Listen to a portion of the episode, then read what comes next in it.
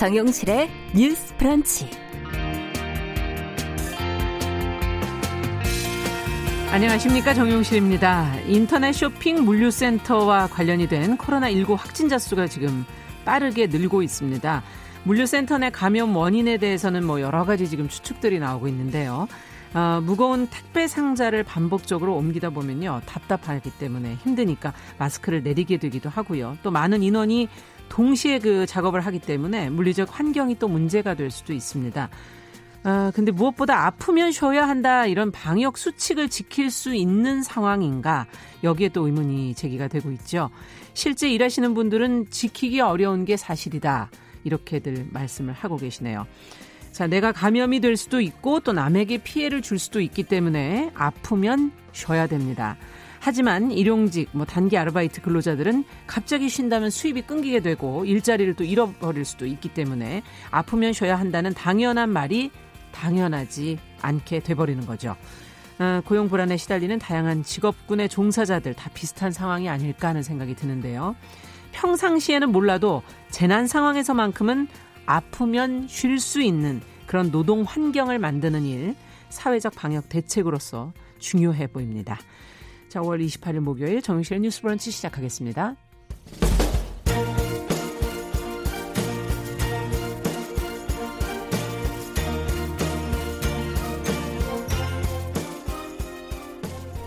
여성을 위한 시사 정보 프로그램 KBS 일라디오 정용실의 뉴스 브런치 여러분의 의견을 기다립니다. 샵 9730으로 문자 보내 주세요. 짧은 문자 50원, 긴 문자 100원이 부과됩니다. 네, 정시의 뉴스 브런치는 항상 여러분들과 함께 만들어가고 있습니다. 문자 KBS 콩 유튜브 라이브 저희가 실시간으로 계속 열고 있고요. 벌써들 많이 들어오셨어요. 미무수아님, PL2020님, 최희철님, 써니스카이, 산속생 전원생활, 박진호님, 정경숙님, 김복경님 이렇게 들어오셨고요. 어, 유튜브로도 요즘에 많이 들어오시네요. 그리고 내가 왕이 될 상이요, 뭐 아카시스님 뭐 이렇게 이름이 재밌네요. 방산월님, 박현주님 아, 이렇게 들어오셨습니다. 감사합니다. 자, 오늘도 뉴스픽으로 시작합니다. 두 분 모셨습니다. 더 공감 여성정치연구소의 송문희 박사님 안녕하세요. 네, 안녕하세요. 네, 전혜연 시사평론가 안녕하십니까? 네, 안녕하세요. 네. 두 분도 다 여기 제가 하도 호명을 해서 아 제가 걱정을 방송, 하시더라고 네, 방송 전에 방송 시작 전에 미무수아님이 요즘은 안 들어오시나 근데 딱 들어오셨더라고요. 이제 저희가 청취자들의 이 어떤 애칭을 외우게 됐습니다. 네, 그렇죠. 이름을 잘 지어주셔야 그, 돼. 내가 왕이 될 상이요. 그분은 관상을 보시면서 아마 큰 감동을 받으신 것 같아요. 저도 많이 감동받았던 영화입니다. 네. 자 웃다 보니까 첫 번째 뉴스를 좀 이제 진지하게 좀 들어가 보겠습니다. 어, 정치 뉴스 뉴스로 오늘 좀 시작을 해볼게요. 미래통합당의 김종인 비대위가 이제 공식 출범을 했어요. 관련 내용을 송 박사님께서 좀 정리를 해주시죠. 어떤 내용들이 나왔는지. 네, 참 말도 많고 우여곡절을 네. 겪었던 비상대책 위원회가 출범을 했습니다. 어, 지난 4월 28일 날, 그, 어, 4.15 총선을 참패하고 난 다음에 이제 음. 1차 통합당 전국위원회가 열렸었는데 네. 그때 김종인 전 총괄 선거대책위원장을 비대위원장으로 임명을 하는 거를 의결을 했음에도 불구하고 음. 한달 이상 공석이 되었었어요. 네. 왜냐하면 김종인 전 저 선대위원장이 나는 3개월짜리 비대위원장은 할 수 없다. 아. 협상 서로 네. 밀고 당기기 한 거였거든요. 음. 그랬다가 이번에 이제 어 42일 만에 구원투수로 다시 등판을 하게 된 겁니다. 음. 27일 날, 어, 당 상임 전국위와 전국위를 열어가지고 당원을 개정했어요. 당원을. 이게 중요한데 네. 뭐냐 하면 원래는 예, 조기 전당대회를 열자 이런 의견들이 많았는데 음. 예, 전당대회를 지금 8월 말까지 한다라고 되어 있었는데 이거를 예. 바꾸는 겁니다. 당원에 돼 있는 것을. 예, 그래서 그 음. 부칙을 비대위를 둘 경우에는 이 부칙을 적용하지 않는다. 아. 그러면 지금 김종인 이제 비대위원장이 언제까지 할 수 있느냐?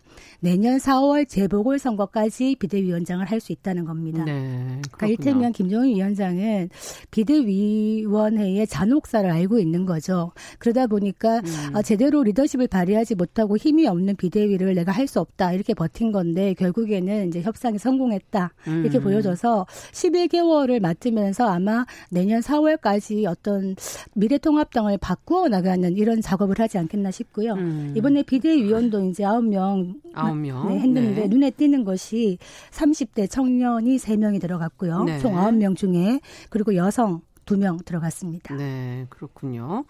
자, 뭐 어떤 지금 내용들로 더 구체적으로 가게 될지 이제 앞으로 지켜봐야 되겠지만 일단 지금 말씀해주신 청년과 여성이 이제 들어가 있다는 점 또 어, 그동안의 그 자유우파 타령은 이제 그만하라는 등 그 기존에 대한 것들을 좀 뭔가 변화시키겠다는 의지가 보이는 것 같아서 어떻게들 지금 이 메시지를 읽고 계신지 이제 실천으로 어떻게 옮겨지게 될지 어떻게 평가하십니까 두 분은? 제가 예전부터 보수의 어떤 혁신을 얘기하면서 얼굴 포장만 바꾸지 말고 완전히 생각을 바꿔라 가치를 재정립하라는 네. 얘기를 했었는데요. 김종인 위원장이 그렇게 얘기를 했습니다. 과거 경제민주화처럼 새로운 것을 내놓더라도 놀라지 말아라. 이것은 어떤 정책적인 변화가 가져올 수 있다라는 거거든요. 음. 보통 우리가 이제 보수당 하면 해외에도 뭐 여러 가지 길이 있습니다만은 예를 들면 시장 경제를 중요시 한다던가 여러 가지가 있습니다. 네. 뭐 규제 타파라던가. 그렇죠. 근데 사실 김종인 위원장이 경제민주화를 내세웠던 부분은 어, 당시 박근혜 전 어, 대선 후보 체제에서 오히려 이것이 화두로 떴던 거고 이것이 많은 사람들한테 공감을 받았던 이유는 시대적인 요구가 있었기 때문이죠. 맞습니다. 예. 그래서 김종인 위원장이 아마 지금 코로나19라던가 여러 가지 복지 패러다임을 보면서 음. 기존의 보수당이 내놓지 못했던 또 다른 어떤 길, 음. 그것은 이제 정책적인 면에서의 길이죠. 그래서 어떤 것이 나올지 저는 그 부분을 굉장히 주목하고 있고요. 그렇군요. 이 두 번째로 저는 비대위 구성에서 물론 나이도 중요하고 여성도 중요한데 가장 주목했던 부분이 낙선자들을 전진 배치시켰다라는 낙선자들을. 거죠. 낙선자들을. 네. 지금 김병민, 김재석 그 비대위원 같은 경우에 는 둘 다 30대고요. 네. 서울 광진 각과 서울 도봉갑에 출마해서 낙선을 한 사람들입니다. 음. 김연아 의원도 이제 의원직이 그렇죠. 이제 물러나게 되는데 역시 예. 수도권에 출마해서 낙선했어요. 저는 이게 굉장히 중요하다. 왜냐하면 예. 지금 현직에 있는 의원들은 대부분 본인들이 굉장히 잘해서 어, 승리했다 이렇게 생각할 아. 수 있거든요. 근데 낙선자들은 왜 졌는가에 대해서 현장에서 뼈저린 경험이 있기 때문에 아, 그렇죠. 그래서 오히려 우리가 정말 이것을 바꿔야만 된다라는 인식이 있지 않을까 싶습니다. 음. 특히 수도권의 젊은 유권자 중심의 선거운동을 해봤던 사람들을 음. 배치한 것은 굉장히 눈에 띈다고 봅니다. 네. 어, 지금 비대위원들 나이가 43.6세라고 해요. 43.6세. 예. 나이가 뭐 반드시 중요한 것은 아니지만 지금 30대, 40대, 어, 나아가선 20대까지의 생각을 담아야 되는 보수당의 입장으로서는 또 이런 젊은 비대위원들 의견을 들어보는 것도 새로운 시도다 이렇게 그렇죠. 생각합니다. 네. 그러니까 어, 사실은 나이 여든이 되는 이 노정객이 젊은 사람들의 목소리를 듣고 음. 싶어 한다는 것은 굉장히 의미가 있고 메시지가 일단은 좀 긍정적이라고 보는 것이 이런 얘기를 해요. 보수, 자유우파 이런 얘기 더 이상 타령하지 마라. 네. 중도라는 말도 하지 마라. 지금 국민들은 이념에 반응하지 않는다. 중요한 거는 뭐냐? 국민 삶과 밀접한 불평등, 불공정 이런 문제를 얘기해야 된다. 음. 지금 양극화가 심화되고 있고 사회 구조는 빠르게 변화하고 있는데 그렇죠. 정당이 이에 발맞춰야지만 생존할 수가 있다. 이런 얘기를 해서 예.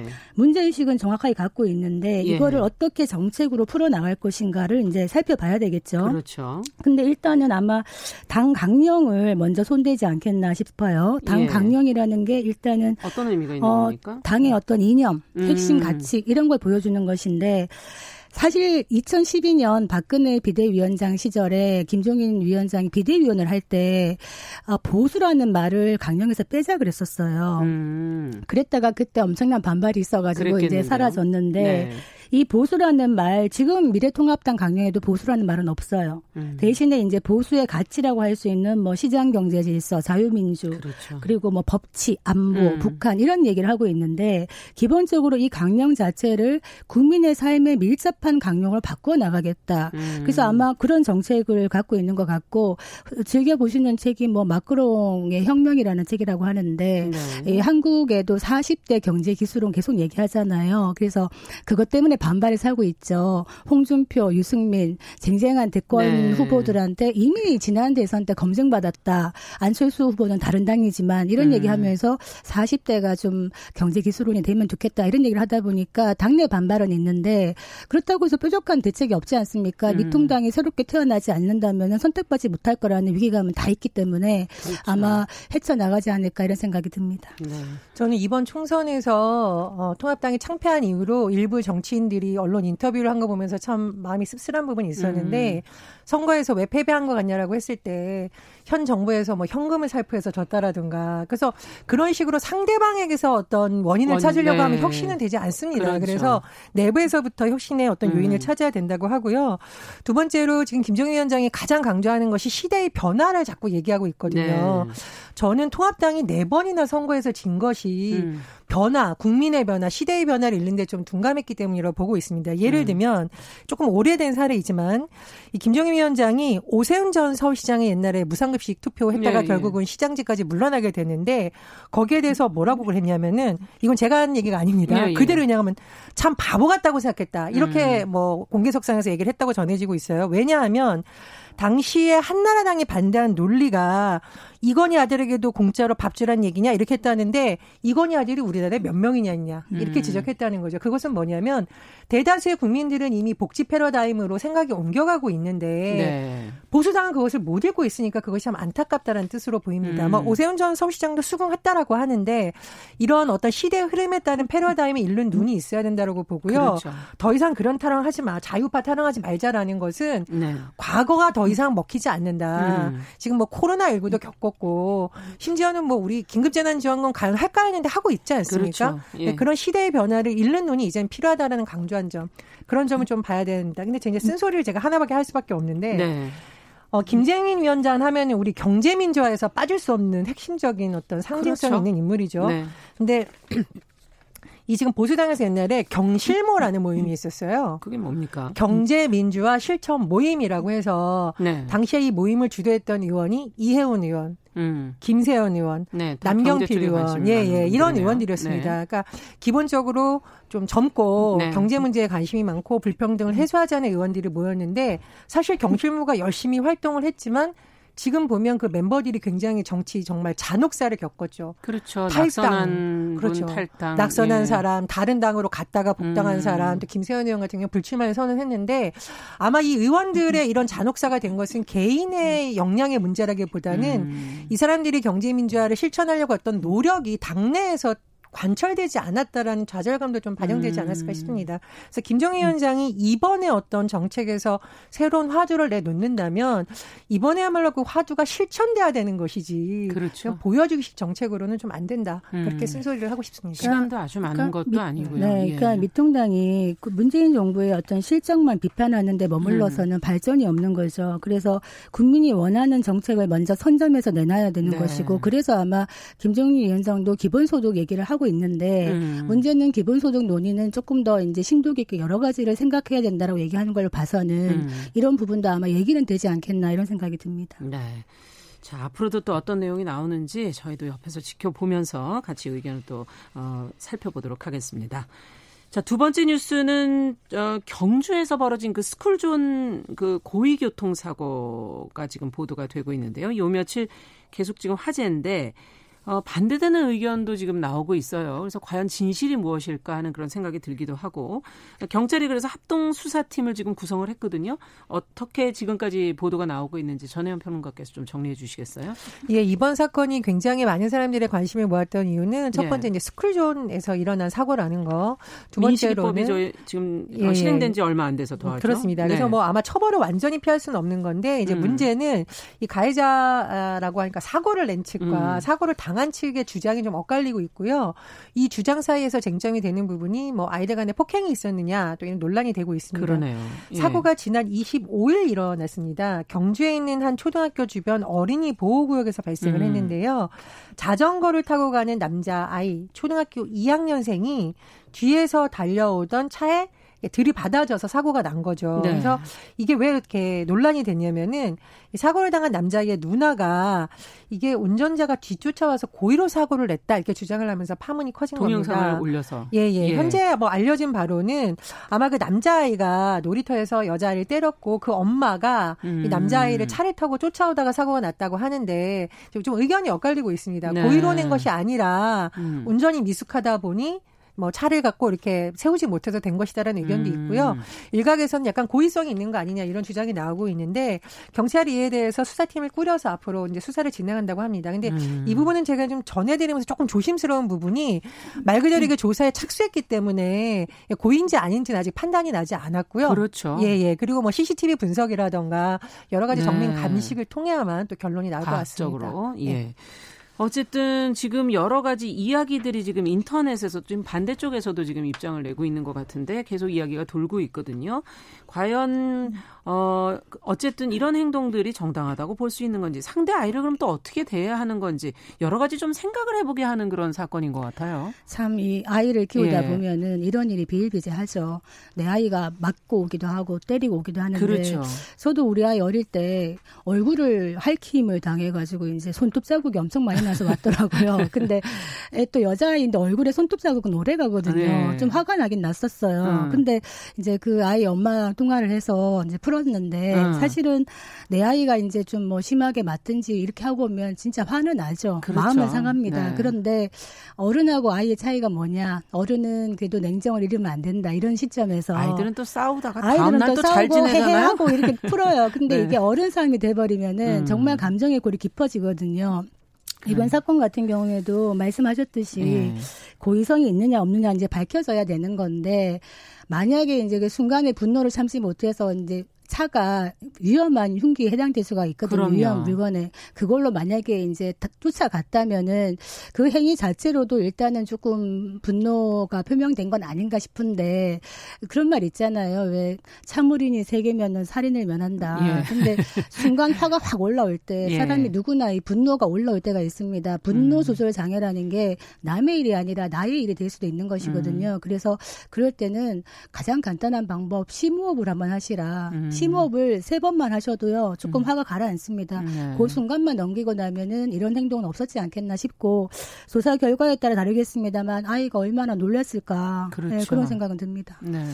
저는 이제 교통사고에 대한 조사도 당연히 진행이 되겠죠. 음. 그런데 그 애들끼리의 싸움이 있었는지 진짜 때렸는지도 사실은 조사가 돼야 됩니다. 학교 폭력인지. 예. 예. 예. 왜냐하면 우리가 일반적으로 아이들 싸움이니까 뭐 괜찮다고 하는 경우도 있지만 사실은 이게 만약에 반복되는 패턴이라면 예. 이 남자 어린아이도 좀 잘못된 행동을 이번 기회에 좀 교정해 주고 뭐가 잘못됐는지를 알려 주는 것이 필요하고요. 음. 또 지금 이게 여론전 형성처럼 되고 있잖아요. 양측이 뭐 SNS 에 글을 공개하고 올리고 그 동영상 뭐 CCTV 이런 거를 공개하고 예, 예. 이제 이러다 보면 사실은 너무 어린 아이들의 신분도 노출되면서 이게 어른들 싸움으로 번졌는데 정작 피해는 양쪽 아이가 입는 경우도 있어요. 네. 그래서 이 부분에 대해서도 조금 이 분야에 대해서 뭐 심리 전문가라던가 아동 폭력의 전문가들이 좀 중재를 해서 음. 사건을 정확하게 밝히고 양쪽 부모에게 어떻게 대응한 것이 정확하게 알려주고 또 그 아이들에게도 이번 사건이 너무 큰 피해가 있지 않도록 하는 뭐 또 다른 측면에서의 전문성과 또 어른들의 주의할 점이 많이 필요하다고 봅니다. 네. 그 이제 아이들을 교육하는 데서 음. 부모의 역할이 참 중요한 것 같아요. 근데 어, 저도 가끔씩 갈등을 했던 부분들이 뭐냐 하면 음. 사실 부모들이 요즘 너무 자기 아이들 중심으로 귀하게 키우다 보니까 음. 아이들이 조금이라도 손해 본다든가 이런 걸 못 참아요. 음. 근데 그것이 사실 길게 보면은 당장은 약간의 손해를 보더라도 또 나중엔 그게 큰 또 다른 걸로 돌아올 수가 있는데 네. 부모의 교육이 아이들한테 굉장히 중요하다. 일테면은 어릴 때 놀이터에 가서 시소를 타잖아요. 있잖아요. 줄넘기 같은 걸 음. 타고 이럴 때 그네를 탈 때 아이들이 쭉 줄 서 있으면은 한 몇 번 타고 내려오게 하면 됩니다. 음. 그런데 이제 우리 아이 같은 경우에는 오늘 긴 줄을 섰는데 앞에 아이들은 막 20분씩 30분씩 타는데 그걸 음. 다 버티다가 올라갔는데 제가 한 세 번 딱 움직이고 내려와라 뒤에 사람이 많잖아 했더니 너무 억울하다고 대성통곡을 음. 했었어요. 근데 당장은 좀 손해 보는 것 같지만 지금 음. 돌이켜 보면 그냥 우리가 아이들한테 그렇게 가르치는 것도 나쁘지는 않겠다 이런 생각이 음. 좀 들어요. 네. 저는 제가 왜 자꾸 학교 폭력 얘기를 하냐면 제 취재 기자 때 아주 가벼운 이제 싸움에서 음. 시작이 됐는데 결과가 너무 엄청난 파장이 일은 일이 좀 가끔 있습니다. 예. 그러니까 남자애들끼리 중학생인데 평소처럼 그냥 툭탁툭탁 대고 싸웠는데 한 학생이 탁 쳤는데 그 학생이 넘어지면서 머리를 부딪혀서 아. 굉장히 중상을 입은 거예요. 아. 그런데 이제 원래 평소에 친했기 때문에 이 주먹을 날린 학생의 부모님이 처벌을 원하지 않는다. 음. 조사도 원하지 않는다. 음. 하면서 좀 마무리가 됐습니다만 그러니까 음. 피해 학생의 부모님이 용서를 해준 거죠. 사실은 그 피해 학생이 굉장히 오랫동안 치료를 받은 사례가 있어요. 그러니까 아. 오히려 주먹을 날렸던 학생이 학교를 못 다니겠다. 너무 미안해서. 그렇죠. 예, 그래서 뭐 음. 종교 활동을 하기도 하고 이런 사례가 있었는데 그래서 아이들의 싸움에 있어서 너무 감정적으로 대응하지 마시고 좀 어떻게 하는 그들이 것이 좀 처리하는 거를 조금 기다리시면서 천천히 예, 가보는 그게 좋습니다. 그리고 부모가 대신 보복해줘야겠다 이런 생각은 절대 잘못된 생각이기 예. 때문에 아이들이 피해를 덜 입는 쪽으로 좀 현명하게 차분하게 음. 대응하실 것을 좀 그러니까 말씀드리고 비폭력 있습니다. 교육이 정말 중요하죠. 그러네요. 그러니까 예. 꽃으로도 때리지 마라. 음. 사랑은 절대 때리면 안 된다. 이런 교육 교육을 뭐 남학생, 여학생 할 것 없이 음. 평소에 해야 된다고 봅니다. 네. 자, 이 내용도 저희가 조금 더 추적을 해서 그 후에 어떤 결과가 나오게 되는지를 알려드리도록 하겠습니다. 정영실의 뉴스 브런치 덕공감 여성정치연구소 송문희 박사, 전혜연 사평론가와 함께 뉴스픽 진행하고 있는데요. 자, 이제 엠번방 사건 이후에 지금 지켜보니까 10대 청소년들의 디지털 성범죄 상담이 최근에 늘고 있다 이런 보도가 지금 나오고 있어서 눈에 띄어서 저희가 한번 어, 골라봤거든요. 전혜연 평론가께서 그 관련 내용을 좀 전해주시죠. 예, 성범죄 상담이 늘었다는 것은 두 가지 여러 가지 측면을 같이 봐야 됩니다. 그러니까 네. 실제로 범죄가 늘어서 상담이 늘 수도 있는 거고요. 아니면 이 범죄의 특수성상 음. 피해자들이 상담하기조차 꺼렸는데 이제는 좀 상담을 편하게 할 수 있다라는 그렇죠. 인식이 확산된 것 여러 가지 측면이 있는데요. 통계를 보면 여가부에서 통계를 집계해 봤더니 이런 것을 상담해 주는 긴급 전화 1366을 통한 상담 건수가 지난 2월엔 한 200여 건이었는데 네. 3월엔 한 300건 정도로 한 100건 정도 늘어난 음. 것으로 집계됐고요. 또 여성인권진흥원의 이 디지털 성범죄 피해자 음. 지원 센터가 있습니다. 네. 여기에 상담 건수도 한 100건 정도 늘어난 것으로 지금 집계가 되었다고 음. 합니다. 그런데 주목할 점은 10대들의 상담 건수가 음. 한 두세 배 정도 늘어난 것으로 파악 중이라고 하는데요. 네. 그렇다면 이것을 어떻게 봐야 될까? 네. 그러니까 사실 이 디지털 성범죄의 주요 피해층이 10대가 많습니다. 왜냐하면 음. 이제 미성년자들이 이런 사건에 처했을 때 너 부모님한테도 알린다라고 하면 겁을 먹는 경우가 협박을 많거든요. 당하죠. 그렇죠. 음. 어떻게 대응해야 될지 모르다 음. 보니까 피해가 커지는 건데 그래서 좀 10대들이 많이 상담을 하고 있다 그래요. 음. 뭐 피해를 좀 얘기해도 될까요?라고 하면서 어떻게 보면 좀 용기를 내는 현상을 볼수 있겠죠. 또 다른 측면은 부모님들의 상담 요청도 많이 들었다고 해요. 그래서 아. 우리 아이가 어, 채팅 앱으로 사진을 보낸 것 같은데 어떻게 하면 좋을까요? 이런 건 아. 어떻게 신고하면 좋을까라고 하는데 저는 이번 기회를 통해서 상담하는 거 너무 겁내지 마시고 음. 만약에 좀 어려운 점이 있다면 전문가들 의견을 들어보시는 게 좋을 것 같습니다. 그럼요. 조금 음. 알려드리면 가장 기억하기 쉬운 번호는 여성 긴급전화 1366이고요. 네. 또 인터넷 쳐보시면 디지털 성범죄 피해자 지원 센터라던가 10대 여성 인권 센터 이런 분들 잘 돼 있습니다. 네. 그래서 그런 것을 통해서도 상담하실 수 있으니까요. 음. 사전에 좀 피해를 차단하는 노력 좀 권유해 드립니다. 네. 근데 이게 지금 어 10대 아이들이 그러니까 어, 10대라는 나이가 성에 대해서 좀 관심도 많아지고 눈 뜨고 이런 음, 나이거든요. 그런데 그렇죠. 자기 몸을 스스로 보기도 하고 만지기도 하고 이러는 시기예요. 근데 음. 그거를 아이들한테 자연스럽게 얘기할 수 있는 기회를 줘야 되고 만약에 아이들이 모르고 이런 걸 했다 그러면 음. 부모가 같이 해결하는 그러니까 아이가 가장 힘들 때 부모 몰래 내가 어떻게 해결해야지라는 불안감을 갖지 않도록 음. 평소에 부모가 아이들과 많은 교류를 할 필요가 있다 이런 생각이 음. 드는데 특히나 이런 디지털 성범죄 같은 경우에는 보면은 그루밍 성범죄가 많다 그래요. 네. 그 그루밍이 뭐냐면 전혀 면식도 없지만은 뭔가 친분 관계를 가지고 이렇게 약간 친한 척을 하고 사귀어 나가는 겁니다. 음. 친밀 관계를 만든 다음에 이제 길들이기를 통해 가지고 네. 어떤 요구들을 하는 것인데 아이들이 여기에 의외로 잘 넘어온다는 거예요. 음. 그래서 그루밍 성범죄를 처벌하는 거를 입법화하자 지금 음. 이런 얘기 많이 나오고 있거든요. 청소년 관련 네. 성범죄로. 네, 네 왜냐하면은 네. 오프라인도 많습니다. 지금 그루밍 성범죄가 많지만 온라인 같은 경우에는 음. 매우 단시간에 일어나고 피해자가 한꺼번에 많이 생길 수가 있어요. 음. 실제로 오프라인에서의 어떤 성적 접촉이 없었다 하더라도 온라인만으로도 이런 일이 일어날 수 있다는 것이죠. 음. 그래서 부모님들이 항상 아이들하고 얘기를 해야 됩니다. 어, 제가 아는 그 분의 딸도 학원에 갔는데 엄마 나 학원 가기 싫어 어느 날 말한 겁니다. 그래서 왜 음. 그랬더니 학원 강사님이 자꾸 나를 만져 이렇게 얘기를 한 음. 겁니다. 어디를 만져? 그때 볼을 자꾸 꼬집는다는 거예요. 음. 그래서 엄마가 처음에는 대수롭지 않게 넘어갔다는 거예요. 너가 귀여우니까 볼을 꼬집었겠지라고 얘기했는데 나중에 보니까 점점 수위가 높아지고 있었다는 겁니다. 음. 그래서 아이들이 언제든지 얘기할 수 있는 분위기를 만들어줘라 네. 이 얘기 드리겠습니다. 네. 어쨌든 어, 도움을 받을 곳이 있다는 걸 잊지 마시고 항상 상담을 해주시면 좋겠네요. 자, 뭐 저희가 시간이 많지는 않지만 이제 그래도 잠깐 다루겠습니다. 마지막으로 문재인 대통령이 오늘 이제 더불어민주당, 미래통합당 두 원내대표와 만나는 날인데 여러 가지 이야기가 나오지 않을까 싶은데요. 어, 관심을 가지시는 의제가 있다면 혹시 논의될 수 있는 어, 주목하시는 얘기 왜 그런지 한마디씩만 들어보죠. 예, 지금 여야 지도부도 바뀌고 했는데요. 여야정 국정상설 협의체 2018년 음. 11월 5일 열렸는데 말 그대로 좀 상설화되려는 노력 좀 필요할 것 같고요. 제가 가장 주목하는 부분은 3차 추경입니다. 이제 재정에 음. 대한 의견이 아마 나올 것 같은데 지금 코로나19가 또 완전히 가라앉지 않은 상황이고 그렇죠. 음. 코로나19가 심각했던 이후에 더 흘러 폭풍이 이제 예견되고 있잖아요. 음. 그래서 재정 건전성이 매우 중요합니다만 계속 재정 건전성만을 놓고 보면 답이 안 나오기 때문에 음. 이번 기회에 3차 추경에 대해서 좀 신속하게 처리하자는 데 의견이 모아지면 어떨까? 네, 그렇게 생각합니다. 네. 송문희 박사님. 네, 아마 3차 추경도 아마 야당이 협조를 할 것 같아요. 일단 지금 이 분위기 자체가 음. 여당이 압승하고 야당이 참패했잖아요. 네. 오히려 코로나를 계기로 협치의 토대가 될 수 있다. 음. 그 다만 여당 여당은 거대 야, 거대 의석을 갖고 일방 독주만 하지 않겠다. 음. 그리고 야당도 기존처럼 발목 잡기 하지 않겠다라는 타협이 이루어진다면은 여야정 상설 협의체도 좀 더 활성화되지 않겠는가 음. 이런 기대를 해봅니다. 네, 국민이 무엇을 바라는지를 생각하신다면 잘 결정할 수 있지 않을까 하는 생각도 드네요. 자, 오늘 두 분 얘기 잘 들었습니다. 뉴스픽 전혜연 평론가, 더공감 여성정치연구소 송문희 박사 두 분 수고하셨습니다. 감사합니다. 감사합니다.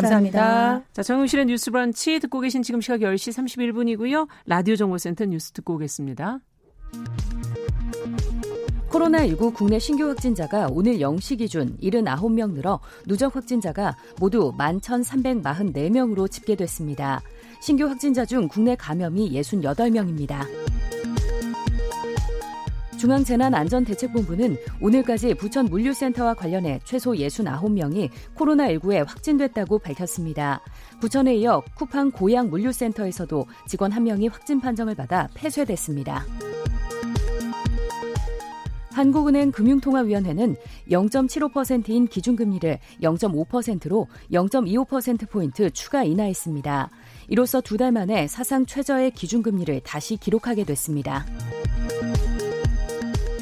한국은행이 올해 우리 경제 성장률을 기존 2.1%에서 마이너스 0.2%로 대폭 하향 조정했습니다. 국내 기관에서 마이너스 성장 전망이 나온 것은 이번이 처음입니다. 홍남기 경제부총리가 자동차 부품 산업을 지원하기 위해 완성차 업계와 정부, 지자체가 함께 5천억 원 규모의 유동성을 공급하겠다고 오늘 비상경제 중대본 회의에서 밝혔습니다.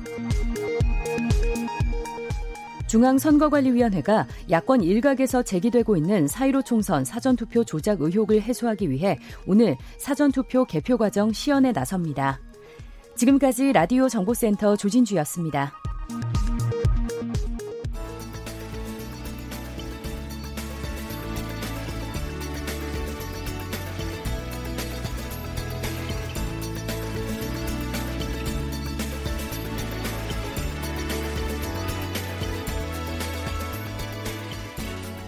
세상을 보는 따뜻한 시선.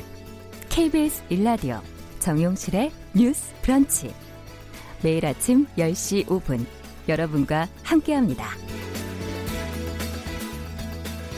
네, 정용실의 뉴스 브런치 듣고 계신 지금 시각 10시 33분 되고 있습니다. 자, 인터넷 검색어를 통해서 이번에는 네티즌들이 한 주간 어떤 뉴스에 관심을 가지셨는지 확인해보는 검색어 뉴스 시간입니다. 오늘도 시선 뉴스의 박진아 기자 자리해 주셨어요. 어서 오세요. 네, 안녕하세요. 박진아입니다. 네. 자, 이번 주는 어떤 걸 많이 검색하셨나요? 네, 이번 주도 아무래도 경제 관련, 또 건강 음. 관련을 많이 살펴보셨습니다. 첫 번째는 세금 환급금인데요. 음. 지난 25일 월요일 날 하루 종일 실시간 검색어에서 내려오질 않았어요. 아, 그래요? 네, 네, 이 내용이 뭐냐면요. 25일 국세청에 따르면 이 납세자가 찾아가지 않은 세금 환급금 1,434억 원을 내달 말까지 집중해서 찾아주기로 했다는 내용입니다. 네. 그러니까 코로나19로 경제적 어려움을 겪는 이들을 지원하기 위해서 이 미수령 환급금 찾아주기를 사실 예년보다 한 달가량 일찍 시작하는 음. 건데요. 이 환급금을 찾아가지 않는 인원이 약 30만 명으로 30만. 네, 1인당 48만 원 꼴이라고 합니다. 어, 그러면 뭐 연락이 온 찾아준다는 거니까 난 가만히 있으면 연락이 온다는 얘기예요? 예, 맞습니다. 예. 그러니까 기존에는 세무관청에서 환급금이 발생하면 납세자에게 우편으로 이렇게 통보를 하고요. 음. 필요한 경우는 전화로 환급금을 안내를 했었 했었는데 네. 이게 주소지 변경 같은 경우 이게 잘 음. 전달되지 않는 경우가 있어서 이 환급금이 있는지 모르고 넘어가는 경우가 그렇죠. 네, 생긴다고 합니다. 그래서 이런 문제점 때문에 이 기존의 방법도 그대로 유지를 하면서 음. 모바일 우편 발송 시스템을 도입을 하는 음. 건데요. 그러니까 휴대전화 문자나 문자 메시지나 또 카카오톡으로 환급, 환급금 안내문을 발송하기로 한 겁니다. 그러니까 이런 음. 내용은 다음 달 초에 도착할 예정이랍니다. 6월 초에 네, 맞습니다. 예정인데 어, 아니, 나 급해, 그때까지 못 기다리겠어. 나 빨리 얼마인지 확인하고 싶어 하시는 분은 어떻게 해야 돼요? 네, 확인하는 방법이 물론 있죠. 예. 전 해봤는데 없더라고요. 예. 저도 기대는 안 합니다. 항상 없어요, 뭐 그런 건 해보면. 네, 이제 예. 이 미수령 환급금이 있는지 납세자가 확인을 음. 하려면요. 우리 세금 관련 국세청 홈택스 웹사이트에서 확인하실 수 아. 있습니다. 그러니까 포털 사이트에 그냥 홈택스 치면 URL 나오거든요. 연말 정산하실 때 여기 들어가시잖아요. 네, 맞습니다. 홈택스. 네, 거기 네. 들어가시거나 모바일 홈택스 들어가시면 되는데 네. 여기서 환급금 조회 메뉴가 있습니다. 아, 환급금 네, 조회. 여기를 접속하시면 되고요. 음. 또 이 사이트가 아니더라도 우리 정부 24 관련해서도 많은 예, 예. 서류들 받으시잖아요. 정부 숫자 24 이렇게 웹사이트 들어가시면 음. 미환급금 찾기 메뉴에서도 음. 확인하실 수 있습니다. 이 환급금 받을 때 수령 계좌를 선택할 수가 있는데 네. 홈택스나 말씀드린 모바일 홈택스로 들어가서 수령 계좌를 등록하면 되는데 음. 이 PC 기준으로 제가 말씀드리면 홈택스의 신청 제출 또 주요 세, 무 서류 신청 음. 그리고 환급 계좌 개설 변경 시 신고 이렇게 순서대로 들어가면 내가 수령하는 계좌를 등록할 수가 음, 있습니다. 음. 또 관할 세무서에 우편이나 팩스로도 수령 계좌를 등록할 수 있고요. 이 환급금이 500만 원 이하인 경우라면 전화로도 계좌를 신고할 수 있기 때문에 음. 인터넷 사용이 좀 어려우시다면 전화를 직접 하셔서 네, 도움 받으셔도 되고요. 네. 또이 환급금 같은 경우는 현금으로 곧바로 받을 수가 있습니다. 아. 네, 그래서 환급금 통지서를 받으신 분은 그 환급금 통지서와 신분증 지참해서 가까운 우체국으로 방문하면 우체국으로. 네 그러면 현금으로 돌려줍니다. 아니 근데 지금 이걸 들으면서 와 그러면 이거 뭐또 이거 보이스피싱이라고 그러나요? 이런 것으로 악용하는 범죄가 또 생기는 거 아니야? 전화로 지금 네. 계좌를 뭐 불러준다 이런 얘기를 하니까 깜짝 놀랐어요. 예, 지금. 이 보이스피싱 저도 이 기사를 음. 보고 많이 이제 그런 게 혹시 있으면 어떡하나 했는데 음. 역시 국세청도 이 얘기를 했습니다. 음. 보이스피싱이 올 수 있으니까 절대적으로 주의를 해야 된다는 건데, 네. 그러니까 하나만 딱 기억하시면 될 것 같아요. 네. 이 국세청이나 세무서 직원은요 미수령 환급금 지급뿐만이 아니라 어떠한 경우에도 어, 저희 쪽으로 입금을 해주세요라는 입금 요청이나 뭐 계좌의 비밀번호나 돌려받는 거 아니에요? 맞죠. 예. 네, 근데 이게 이제 보이스피싱 같은 경우는 아 저희가 이걸 입금해 주시면 이만큼 해서 이게 환급해 드립니다. 이런 식으로 유도를 아, 한다고 하더라고요. 아. 어르신들은 모르시기 때문에 이제 혼란이 올수 네, 있죠. 혼란스러울 음. 수 있거든요. 근데 이런 입금을 요구하거나 뭐 계좌 비밀번호, 음. 카드 번호, 인터넷 뱅킹 정보 등을 절대로 절대로 요구하지 않습니다. 음. 그러니까 혹시라도 이런 걸 요구한다면 보이스피싱이 아닌가 의심하셔도 좋고요. 음. 또 이게 문자나 카카오톡으로 가기 때문에 혹시나 이제 의심 가는 그렇죠. URL 네, 요즘은 또 그런 게 많이 있거든요. 예. 스미싱 같은 경우. 그래서 URL 링크 주소가 있다면 함부로 클릭하지 마시고요. 음. 혹시나 궁금하시면 차라리 전화를 해서 확인해 보시는 어디다가요? 게 국세청이나 이런 곳에 직접 음. 전화를 해보시는 게더 안전할, 안전할 수 있고요. 만약에 내가 이게 보이스피싱이 좀 의심된다 하면 세무서나 경찰청 또 한국인터넷진흥원 음. 118 금융감독원 1332에 신고하시면 됩니다. 알겠습니다. 놓치지 마시기 바랍니다. 잘 챙기시기 바랍니다. 네. 자, 다음은 어떤 키워드가 있을까요? 네, 다음 검색어는 다기관 염증 증후군인데요. 예. 이 신종 코로나 바이러스 감염증 코로나19 확산에 이어서 이른바 어린이 괴질이라고 음. 지금 불리는 이 질병이 좀 많이 이슈가 되고 있습니다. 지금 보도가 계속 나오고 있던데요. 네. 네. 사실상 어제는 고3 학생들 외에도 이제 어린아이들이 등교를 하면서 부모님들의 불안감 초등학생들. 네, 맞습니다. 네. 커지고 있는데 이 질환이 현재 유럽과 미국 등 해외에서 먼저 발생해서 13개 나라로 퍼진 상태입니다. 아. 그래서 국내에서 이 정부가 딱 감시 체계를 가동한 지 하루 만에 의심 사례가 등장을 했고요. 예. 두 명의 아이가 의심 사례가 보고가 됐는데 어제 오후 기준으로 다행히도 두 아이는 모두 회복했다고 아, 합니다. 그래요. 다행이네요. 네. 근데 어떤 질병인지 좀 더 설명해 주세요. 이 다기관 염증 증후군 명칭 그대로 다기관 두 개 이상의 신체 기관에서 음. 중증 상태의 염증이 발생하는 질환인 건데요. 이 병에 걸린 소아 청소년은 대체로 음. 고열과 발 진이 있고 안구 충혈의 증상이 좀 있다고 눈이 합니다. 빨개진다는 네, 거군요. 맞습니다. 아. 심하면 그래서 사망까지 이르게 되는 경우인데요. 이 염증이 발생하는 원인 그러니까 음. 병원체는 아직 정확하게 밝혀진 게 없습니다. 그래서 음. 좀더 주의가 필요한 건데 다만 환자 상당수가 코로나19 진단 검사나 항체 검사에서 양성 반응이 보이면서 혹시나 코로나19에 연관성이 있는 게 아니냐 지금까지는 이렇게 음. 추측이 되는 정도일 뿐입니다. 아니 근데 아이들한테 왜 이런 게 나타나는 걸까요? 그러니까 의료계에서는 이 아이들 같은 경우는 다기관 염증 증후군이 발생하는 원인이 우선 면역이 과잉으로 반응해서 그런 것이 아닌가라고 꼽고 있습니다. 어. 그러니까 소아 청소년이 상대적으로 나이가 드신 분들보다 코로나19에 좀 더 또 강한 증상을 보이고 그쵸. 있잖아요. 이게 면역 체계가 잘 작동하기 때문에 아이들이 몸에 바이러스가 들어와도 이걸 물리칠 수 있는 힘이 음. 있는 건데 이게 간혹 물리칠 수 있는 힘이 과잉으로 반응을 하면서 다른 몸의 다른 부분에 염증을 일으킬 수 있다는 거죠. 자기가 자기를 해치게 되는 그런 건가요? 네, 그렇습니다. 예. 그래서 이게 코로나19뿐만이 아니라 실제로 의학계에서도 이런 음. 반응이 있는 경우들이 있는데 이 코로나19가 이제 뭐 밝혀지지 않은 바이러스다 보니까 좀 더 찾기가 어려운 부분이 있습니다. 그렇군요. 근데 이 증상이 코로나19와 직접적으로 연관이 있다 이런 아직 과학적인 근거는 없기 때문에 음. 이것과 관련된 가짜 뉴스 등은 주의하시는 게 좋고요.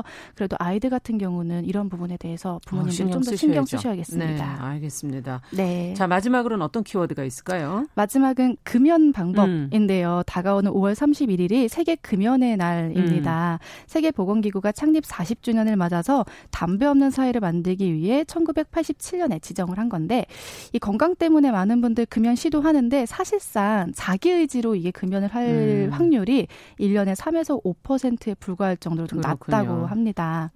먼저 금연을 시도하기 전에 이게 연초 이게 전자장치 끼워서 하는 관련형 전자담배로 전자담배. 교체하시는 예. 분들 많은데 예. 전문가들에 의하면 음. 사실상 금연을 위해서 이거 시도하는 거는 오히려 성공률이 더 낮아서 네. 추천하지 않는다고 자, 합니다. 지금 이제 사고 속보가 하나 들어와서 잠시 전해드리고 네. 얘기 좀 이어갈게요. 오늘 오전 8시쯤에 강원도 춘천시 북산면 한 전원주택에서 강원도 내에 소방관 8명이 지금 집단으로 가스에 중독된 채 지금 발견이 됐습니다.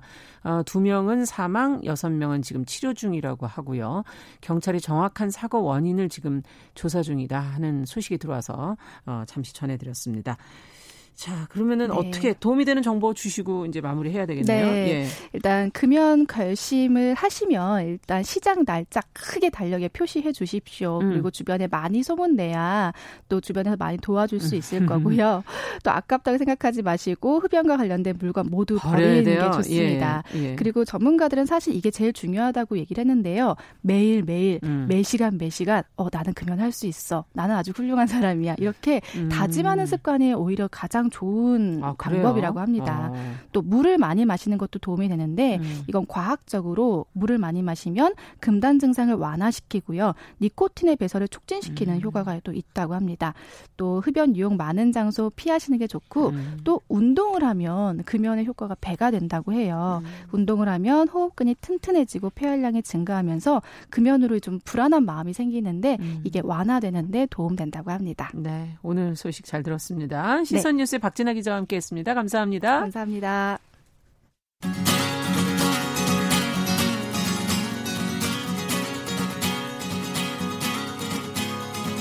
함께 가면 길이 됩니다.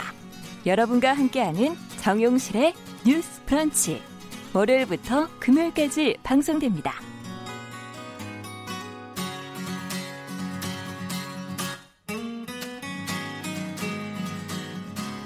네, 정신의 뉴스 브런치 듣고 계신 지금 시각 10시 44분 향해 가고 있습니다. 자, 작은 서점의 개성과 안목을 살려서 신간을 소개해드리는 동네 책방 시간이죠. 오늘은 고요서사의 차경희 대표 자리해 주셨어요. 어서 오세요. 네, 안녕하세요. 네. 어, 오늘은 좀 책을 서로 좀 비슷비슷한 닮아 있는 그런 책 두 권을 소개해 네. 주신다고요. 네, 그 이 동네 책방 코너에서 주로 음. 소설이나 에세이를 소개해 왔는데요. 네. 왠지 그림책 관련된 이야기도 좀 하고 싶던 차에 음. 다르지만 좀 닮아 보이는 책 두 권이 있어서 오늘 아. 함께 소개해 드리려고 합니다. 예. 이 하나는 류형정 작가의 나만의 색깔을 만들어가는 중입니다. 이고 음. 다른 하나는 무루 작가의 이상하고 자유로운 할머니가 되고 싶어입니다. 야, 책 제목이 도발적인 내용도 있는데. 네. 어쨌든 표지가 뭔가 어, 좀 비슷한 느낌? 사람이 이렇게 네. 그려져 네. 있고, 네. 네. 일러스트, 뭐, 제목도 뭔가 느낌은 좀 비슷한 것 같아요. 네. 네. 전혀 이제 스타일은 다르지만 왠지 일러스트가 들어가 있기도 하고, 음. 제목도 어떤 의지 같은 게 느껴지기도 있어요. 해서, 느껴져요. 어, 왠지 닮아 있는 듯 보였, 인데요. 음. 저도 처음에 봤을 때 그 앞서 소개해드릴 유형정 작가의 책 나만의 색깔을 만들어가는 중입니다는 음. 일상을 담아낸 일러스트와 짤막한 글들이 함께 담긴 그림 에세이이고 음. 이어서 말씀드릴 무루 작가의 이상하고 자유로운 할머니가 되고 싶어는 이 작가가 좋아하는 그림책과 자신의 일상이나 단상을 좀 연결해서 쓴 아. 글들이 담긴 에세이인데요. 그렇군요. 장르는 각각 다르지만 그 작가가 30대 중반, 40대 초반이고요. 음. 둘다 그리고 이제 현재 자신들이 살고 있는 삶을 돌아보고 앞으로 어떤 삶을 꾸려 나갈지에 대해 아. 이야기하는 점이 좀 닮아 있기도 해서 비슷하네요, 진짜. 네, 함께 소개하고 싶었습니다. 네, 지금 유튜브로 박진호 님, 차경희 대표님한테 인사하시면서 동네 책방 좋다고 이무수아 님은 오늘 이렇게 화사한 의상을 입으셨냐고 좋다고 좀 이렇게 막 글이 올라오고 아, 있네요. 아, 고맙습니다. 예. 당황하셨네요. 차경희 대표님은 그러면 그러면 하나씩 이제 좀 보겠습니다. 먼저 나만의 색깔을 만들어가는 중입니다라는 네. 책. 그냥 어, 한 여성분이 누워서 다리를 들었다 내렸다 하는 그런 엉뚱하고 네. 아이가 그렸을 것 같은 그런 어. 드로잉이 있어서 네, 상당히 맞습니다. 인상적이네요. 네. 예. 이 표지에 실린 인물 캐릭터가 등장하는 일상 만화가 주요 음. 내용인데요. 그 그림도 귀엽고 글자도 안에 이제 동글동글 귀엽게 아, 좀 디자인돼 있어서 오. 처음에는 왠지 이제 웃으면서 좀 읽게 되는데 아. 담고 있는 메시지는 사실 귀 엽지만은 않습니다. 그 이 그림 반전이네요. 네, 예. 캐릭터는 30대 여성이고 음. 그림을 그리고 글을 쓰고 독립 출판물을 만들고 사람들에게 음. 드로잉을 가르치기도 하는 작가 자신입니다. 음. 이 작가는 프리랜서이자 1인 가구로 살면서 음. 현재와 앞날의 불안을 느끼기도 하지만 외로움에 어떻게 대처해야 할지 그리고 좀 음. 스스로에 대한 불안을 다독이기 위해 운동을 열심히 하거나 식사를 잘 챙겨 먹고 꾸준히 사람들과 이야기를 나누려고 하는 등 좀 일상을 어떻게 가꿔가는지가 책에 담겨 음. 있습니다. 그 많은 분들이 공감하시겠는데요. 네. 뭐 꼭이 또래가 아니어도 예. 좀 비슷한 일상을 꾸려가는 분들이 읽으시면 좋을 것 같은데요. 음. 재치와 냉소, 좀 따스함이 함께 담겨 있어서 읽는 동안 웃기기도 하고 좀 어느 순간 가슴이 좀 저리기도 음. 하고 그러면서 왠지 좀 굳센 마음을 품게 되는 책입니다. 음. 뭐 길을 그려놓은 대목에서 어디로 가야 할까? 언제나 헤맨다. 길인지 아닌지도 모르고 우리 네. 인생길에서 이런 생각할 때가 많은 것 같은데. 네, 예. 한마디 한마디가 상당히 재밌네요. 어, 유영정 작가는 어떤 작가예요? 어, 류영정 작가는 혹시 평소에 독립 출판물에 관심이 있던 분이라면 그 나는 당신이 생각하는 것보다 예민한 사람입니다만이라는 제목의 그림 에세이로 아. 좀 유명하게 알려져 있는 독립 출판물 작가인데요. 이책 같은 경우에는 자유로운 드로잉과 함께 서른의 이야기를 아주 솔직하게 담아내고 있어서 많은 분들에게 지금까지도 큰 사랑을 음. 받아오고 있습니다. 이 나는 당신이 이거를 줄여서 이제 나당 마당이라고 부르기도 하는데 네. 책 제목이 독특하기도 해서 독립 출판물이나 출판사에서 나오는 책들이 음. 이 제목에 영향을 받기도 했고요. 음. 그런데 실은 바로 지난주에 이 류영정 작가가 갑작스럽게 세상을 떠났다는 좀 안타까운 소식이 있어서 함께 전해드립니다. 30대라고 그러지 않으셨나요? 네, 맞습니다. 좀 너무 이른 나이죠. 어, 어떻게 이렇게 네. 안타까운 네. 얘기가 있을까요? 네, 어. 그 저희 서점 같은 어. 작은 서점들이 많이 생겨난 데에는 좋은 독립 출판물들이 좀 많이 출간되고 주목받은 흐름이 주요한 배경이 됐다고 생각을 하기도 하는데요. 음. 이 류영정 작가는 국내에서 독립 출판물이 한창 만들어지던 초기부터 일러스트 책을 내고 다양한 북마켓에 나가는 등 꾸준하고도 활발하게 활동을 음. 해오기도 했고 1986년생이라는 이 젊은 나이에 일어난 안타까운 그러니까요. 일이라 네 많은 분들이 이제 저를 포함해서 충격을 좀 받고 있습니다. 어. 그 애도를 표하는 글들이 계속해서 SNS에 올라 오고 있는데요. 이 많은 독립서점 관계자나 독립출판물 작가, 독자들의 추모글이 한 SNS 계정이 이제 아카이빙 되고 음. 있는데 지난 주말부터 모인 글이 약 150개 정도가 되더라고요. 아, 지금 어, 책 제목을 권지님께서 한 번만 더 알려달라 그러시는데 어, 나만의 책을 만들어가는 중입니다. 나만의 색깔을 나, 아, 나만의 네. 색깔을 만들어가는 네. 중입니다. 유형정 네. 작가입니다. 다시 한번 보여드리고요. 네. 자, 그, 지금 그동안 한 세월이 한 5년 넘게 네. 사실 이 작업을 해오셨는데 네. 많은 분들이 또 좋아해 주셨고 네. 근데 어, 앞으로도 좀 계속 기억해 주셨으면 좋겠네요. 네, 정말. 맞습니다. 예. 이 나당의 외에도 지금이니까 나는 바람을 맞으러 간다 등의 음. 독립 출판물 그리고 좀 다소의 드로잉 엽서나 음. 포스터 전시 기록들이 굉장히 많이 남아 있어요. 그래서 그래요, 오랫동안 음. 이제 기억되고 사랑받는 작가로 남길 바라는 마음인데요. 그 오늘 소개해 드린 그 책 나만 나만의 색깔을 만들어가는 네. 중입니다는 이렇게 여러 독립 출판물을 통해 내공을 다진 작가가 정말 전하고 싶은 이야기가 정성껏 다듬어진 형태로 음. 이제 일반 출판사에서 나온 건데요. 힘들고 고달픈 삶이어도 나만의 색깔을 찾아가는 여정을 끈기 있게 해내려는 작가의 의지가 담담하게 담겨 있어서 이 책을 읽으며 공감과 위로, 격려를 함께 선물 받았다는 아. 독자 반응들이 많습니다. 그래서 이 그림만이 전달할 수 있는 어떤 정서와 이야기가 궁금하시다면 음. 서점에서 좀 관심 있게 살펴주시면 좋겠습니다. 사실 선물하기에도 상당히 좋은 네. 그런 표지와 예, 사이즈를 갖고 있어서 네. 출판사 이름도 뜻밖 예, 뜻밖이네요. 네. 잘 어울리네요, 아주 잘. 네. 어, 그러면 앞서 얘기해 주신 이상하고 자유로운 할머니가 네. 되고 싶어? 네. 예, 이것도 제목이 상당히 도발적인데. 네. 음. 이 책의 작가는 무루라는 이름으로 그림책 워크숍을 진행하고 있는데요. 이 소수의 사람들이 모여서 그림책을 읽고 이야기를 나누고 뭐 글을 아, 쓰기도 하는 그런 식의 작은 모임이군요. 네, 모임이라고 합니다. 이 작가는 이제 음. 오랜 시간 아이들과 함께 그림책을 읽어왔는데 요즘에는 어른들을 위한 그림책이 읽기 워크숍을 꾸려가고 있다고 합니다. 음. 이 책은 작가가 오랜 시간 읽고 마음에 새겨둔 그림책들과 함께 자신의 이야기를 진솔하게 담아낸 에세이인데요. 음. 무르의 어른을 위한 그림책 읽기라는 부제가 달려있는 만큼 아름다운 그림들과 함께 철학적 이야기를 품고 있는 그림책들을 음. 소개하고 있습니다. 네. 사실 그림책 어른들이 읽을만 네. 할까 이런 생각하지만 활자만 빡 빽빽하게 음. 들어가 있을 때 숨을 쉴 수 없을 것 네. 같은 그런 느낌이 들 때가 있잖아요. 네, 예. 맞습니다. 차라리 더 편할 수도 있을 것 같고 여유가 좀 느껴지기도 하고 그런 것 같아요. 네, 저희가 이 동네 책방 코너에서 좀 초반에 음. 소개해드렸던 음. 노벨상 수상자인 그 올가 토카르추크가 이야기를 쓴 그림책 음. 잃어버린 영혼을 소개해드린 적이 있는데요. 음. 너무 아름다웠잖아요. 맞아요. 근데 그 그림책처럼 좀 가만히 넘겨보는 것만으로도 마음이 풀어지고 그러면서도 감정을 좀 일렁이게 하거나 음. 어떤 순간 깨달음을 얻을 수 있는 책들과 관련한 이야기들이 이제 작가의 에세이들로 엮여 엮여 있는데요. 이 작가는 스스로를 비혼, 여성, 고양이 집사, 프리랜서, 채식 지향주의자 등의 단어로 소개하는데 음. 왠지 좀 심상치 않은 삶의 자세나 태도가 느껴지지 않나요? 네. 이제 우리가 보통 이제 학교를 마치고 회사에 다니고 뭐 결혼을 하고 아이를 낳고 평범하게 네. 가는 길은 아닌 거죠. 네, 좀 음. 그런 삶과는 거리가 있어 보입니다. 네. 근데 왜 이렇게 제 주변에 이런 분들이 많은데? 네. 제 주변에도 많긴 한데 흔 아직 흔한 삶은 아닌 것 같아요. 그런가요? 어, 주변에 하도 많다 보니까 네. 왠지 이 책을 읽을 수 있는 사람이.